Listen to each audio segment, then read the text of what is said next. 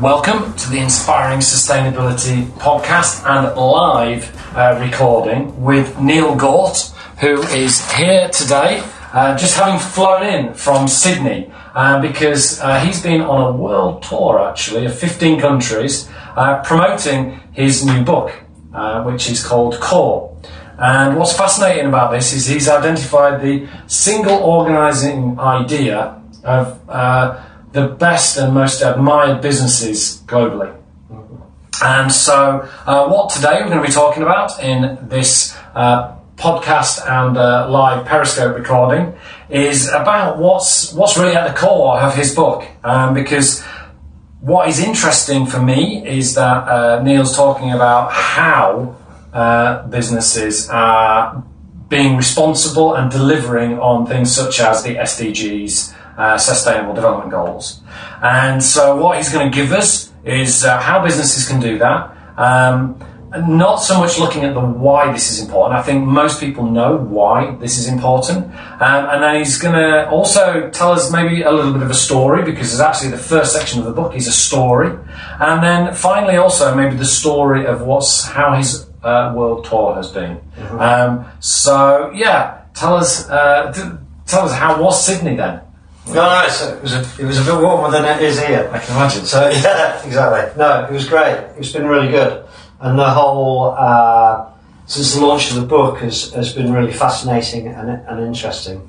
So uh, I think um, what's sort of happened over the last three months have been a sort of evolution of the book, yeah. in a sense, and so those countries that we visited. Um, have really helped in um, uncovering some insights beyond the book, which was the whole point. So one of the things that we, you, you know, the tour wasn't a normal tour. So I have done talks, uh, and I've been on the kind of speaker circuit, if you like. But actually, we did something quite different. We set up these things called the core dinner debates. Mm-hmm. Sometimes they're at lunchtime, but most of them were at dinner time in the evening. And uh, we invited uh, a group of up to 20 people to come for dinner. People from business, from NGOs, yeah. sustainability experts, people from academia, the media, to debate why businesses can't have at their very core a strategy that benefits both society and them from a from a, an economic commercial point of view. Mm. And why is it that most businesses opt for doing something on the side through CSR, uh-huh. sustainability sort of exercises or volunteerism or philanthropy or charity or whatever it might be. Why is it not core? And, and why is it not core given the fact that, you know, the planet's in trouble? Given the fact that we have the kind of inequality that we have, all of those kinds of questions. Why is it that businesses can't change? And so we went out to challenge people to ask us, and it has been fascinating.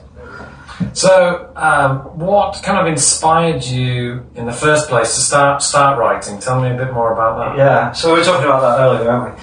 I, I, I didn't I didn't sit down and sort of say, hey, I'm to I'm to write a book. I, I think it was something that evolved. Um, and way back um, when I, I graduated from uh, university in design. I was a graphic designer. I went to London College of Printing, mm. and I uh, founded a design business in, in, in, London, in Chelsea. I had that for 10 years. And then I went to work for WPP. I, I sold the business, I went to work for WPP. And I kind of learned an awful lot at WPP. I'd already had a business for a long time, I knew quite a mm. bit, and I'd been doing a lot of work in brand. I went to WPP which uh, WPP, their largest uh, branding consultancy, was called Enterprise IG. And I worked on these huge programs for people like Merrill Lynch, Standard Chartered Bank, De Beers, mm. Scottish Power. And I really learnt about the power of brand, mm. you know, and how it can shift people and influence people. And I think, and that was, you know, between 2000, well, 1999 and 2002. 2003 when I eventually got made redundant.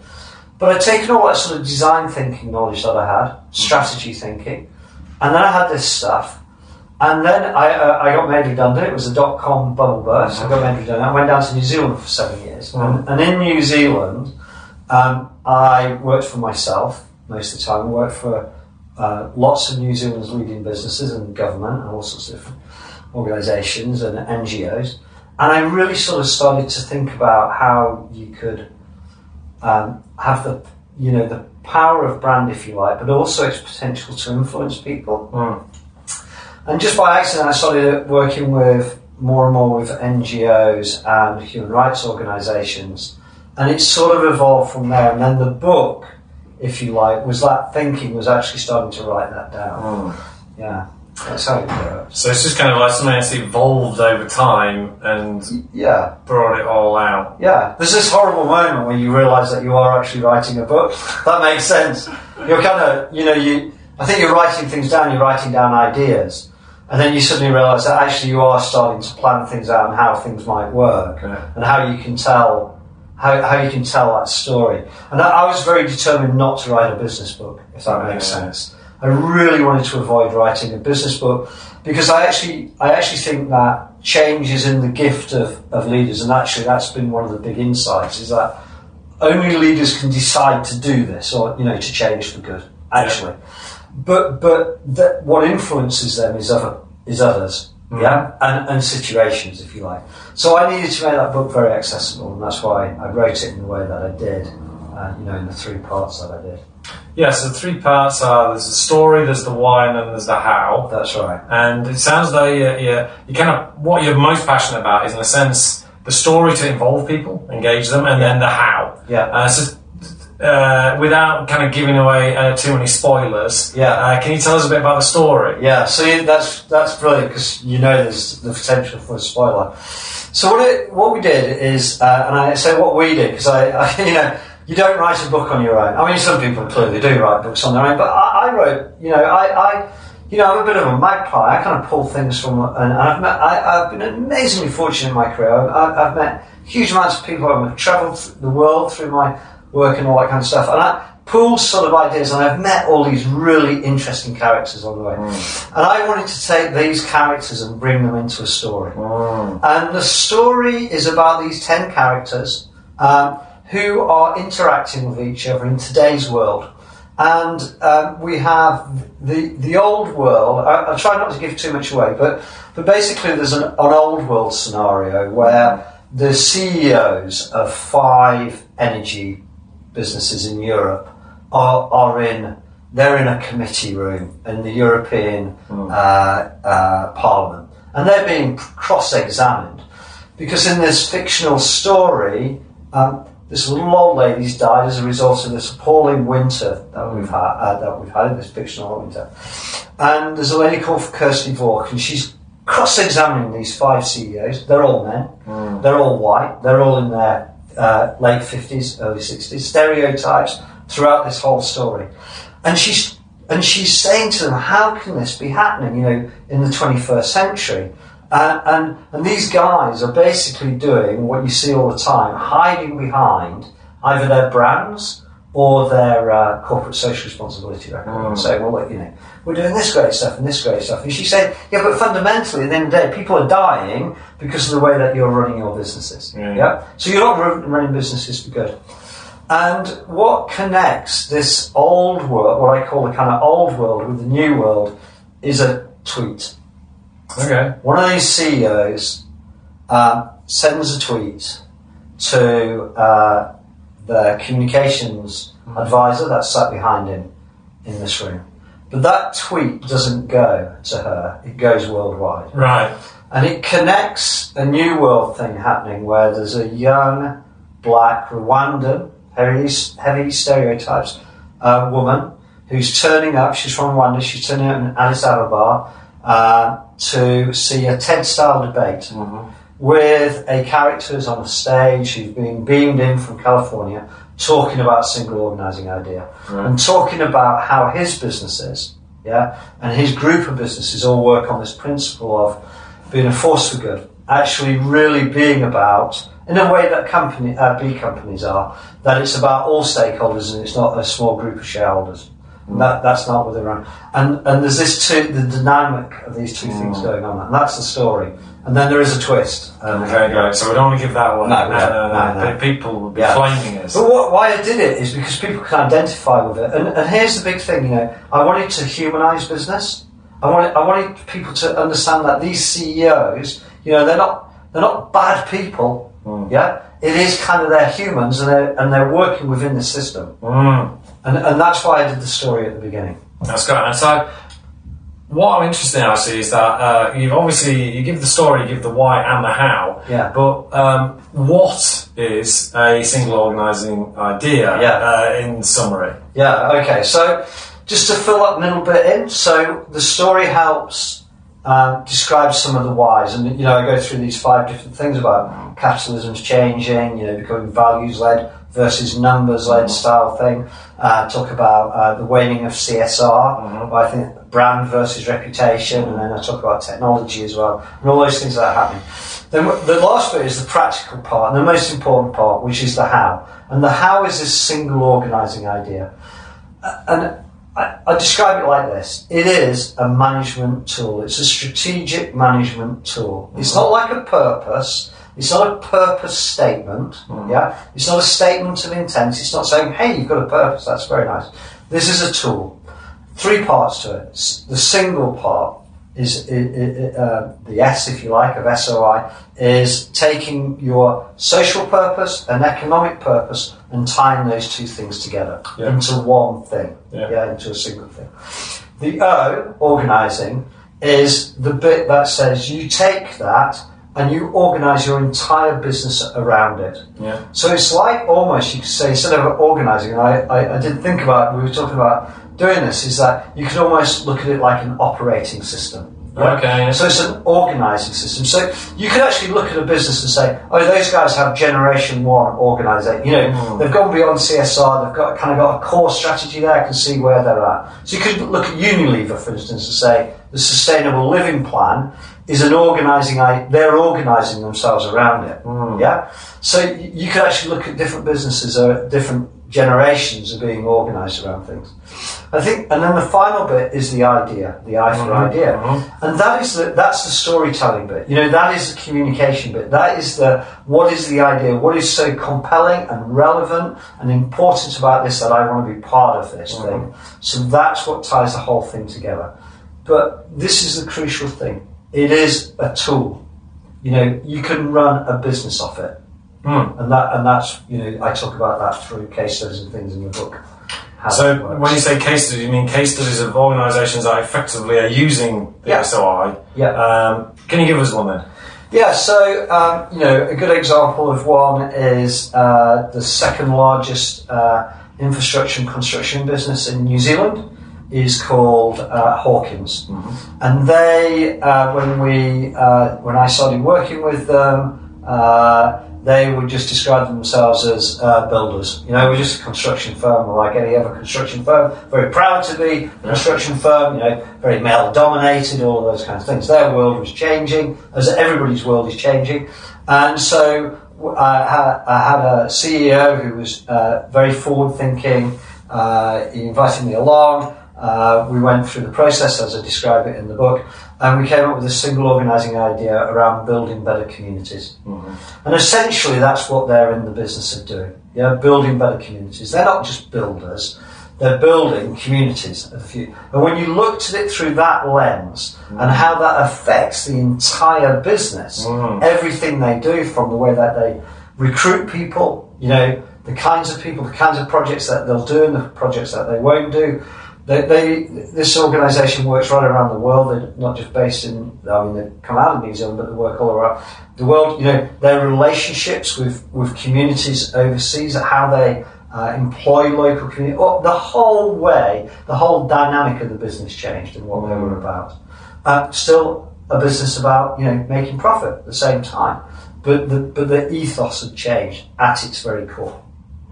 Interesting. So, um, so that's uh, you. You've got you've got a good uh, what and like the, the, the, the how they're getting around that. So, uh, give us a few because I know you said that that's there's there's a lot of literature out there on the whys, but just Yeah. just for uh, completeness sake, a, a few more whys that, that you would choose to have a single organising idea. Yeah, I, th- I think you know business like never before is under enormous pressure to change. Mm. It, it just is. You know, I was reading something yesterday about uh, CEOs being asked almost to be activists.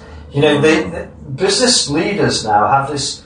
There's, there's this um, huge pressure on them to have a political view and a social view.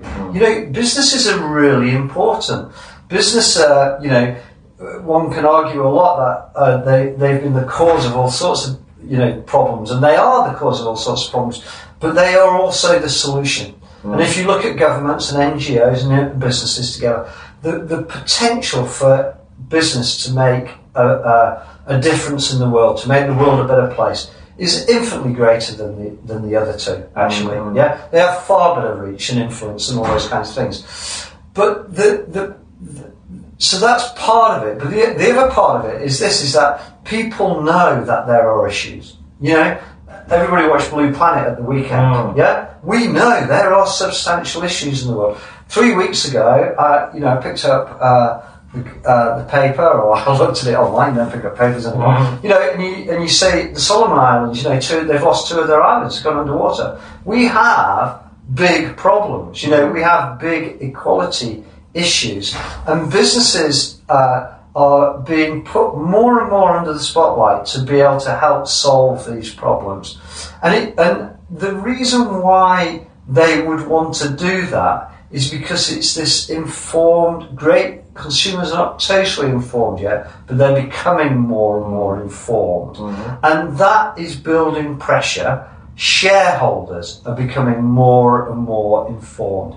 Investors are more and more informed and more looking out to the future. Am I backing a winner here? And my belief is this: is that those businesses that have that are sustainable economically and, in the sort of traditional sense of sustainability are the ones that will be around in the long term. Those that ignore it and put their heads in the sand and say this will all go away are wrong. Mm. And the whole Trump thing, you know, and Brexit and all these kinds of things, this huge negativity that there seems to be. Actually, for me, it's a catalyst. It's actually, you know, changing things quicker, Yeah. in a sense. People are reacting to that and saying we're going to double down. Yeah, it's interesting that obviously uh, part, it's been suggested that Trump could actually be one of the best things for the climate movement because basically it provided uh, an against. Yeah. Because like, and and has been shown recently by uh, Macron in France is that he's decided to be the kind of the opposite to Trump by inviting American climate scientists to come and join them in France Right. and funding that. Now, actually, it's very clever politically because basically what he's offered is a, a very low cost on a grand scale of a, Yeah. a, a country's budget, but the amount of PR he got out of it was huge. Right. And so, and he's positioning himself, you know, uh, I'm sure he's kind of aware of how much the Germans have been doing very well on this, and the Brits actually are actually doing quite well on it Yeah. on a, a much quieter basis. Yeah. Uh, but Macron's got the headlines. and Yeah. He's done a good job of that. Yeah. Um, so then, tell me, because we've, uh, we've got f- uh, five or six minutes left, I think, before we uh, need to start wrapping up. Tell me a bit more about the how, uh, the thing, which is the thing that you're really passionate about. Yeah. That's what I'd like to, to leave people with Yeah. um, at the end of this. Yeah, and that was the whole point of the book, and that was the whole point of doing the, the dinner debates around the world as well, Yeah. is to explain how. Yeah, so um, I, uh, right at the beginning, I described my career to you, and actually before I was a designer, I was in the army for a while, so I was in the military for a while. So um, the the how is based uh, on almost like design thinking. You and you read a lot more about this about how you go from you know coming up with concept development and then implementation, and actually that's how uh, you look at uh, uh, identifying defining and then finally implementing a single organizing idea. And in the book, I describe what needs to happen at each one of those stages. And actually, most importantly, what it takes to be able to complete each one of those stages uh, in detail with the challenges as well. I don't pretend, right at the very beginning of the book, I talk about, you know, single organizing idea, not being a silver bullet. Yeah? I don't think that you can instantly go, right, th- and this is going to change everything. That is just impossible.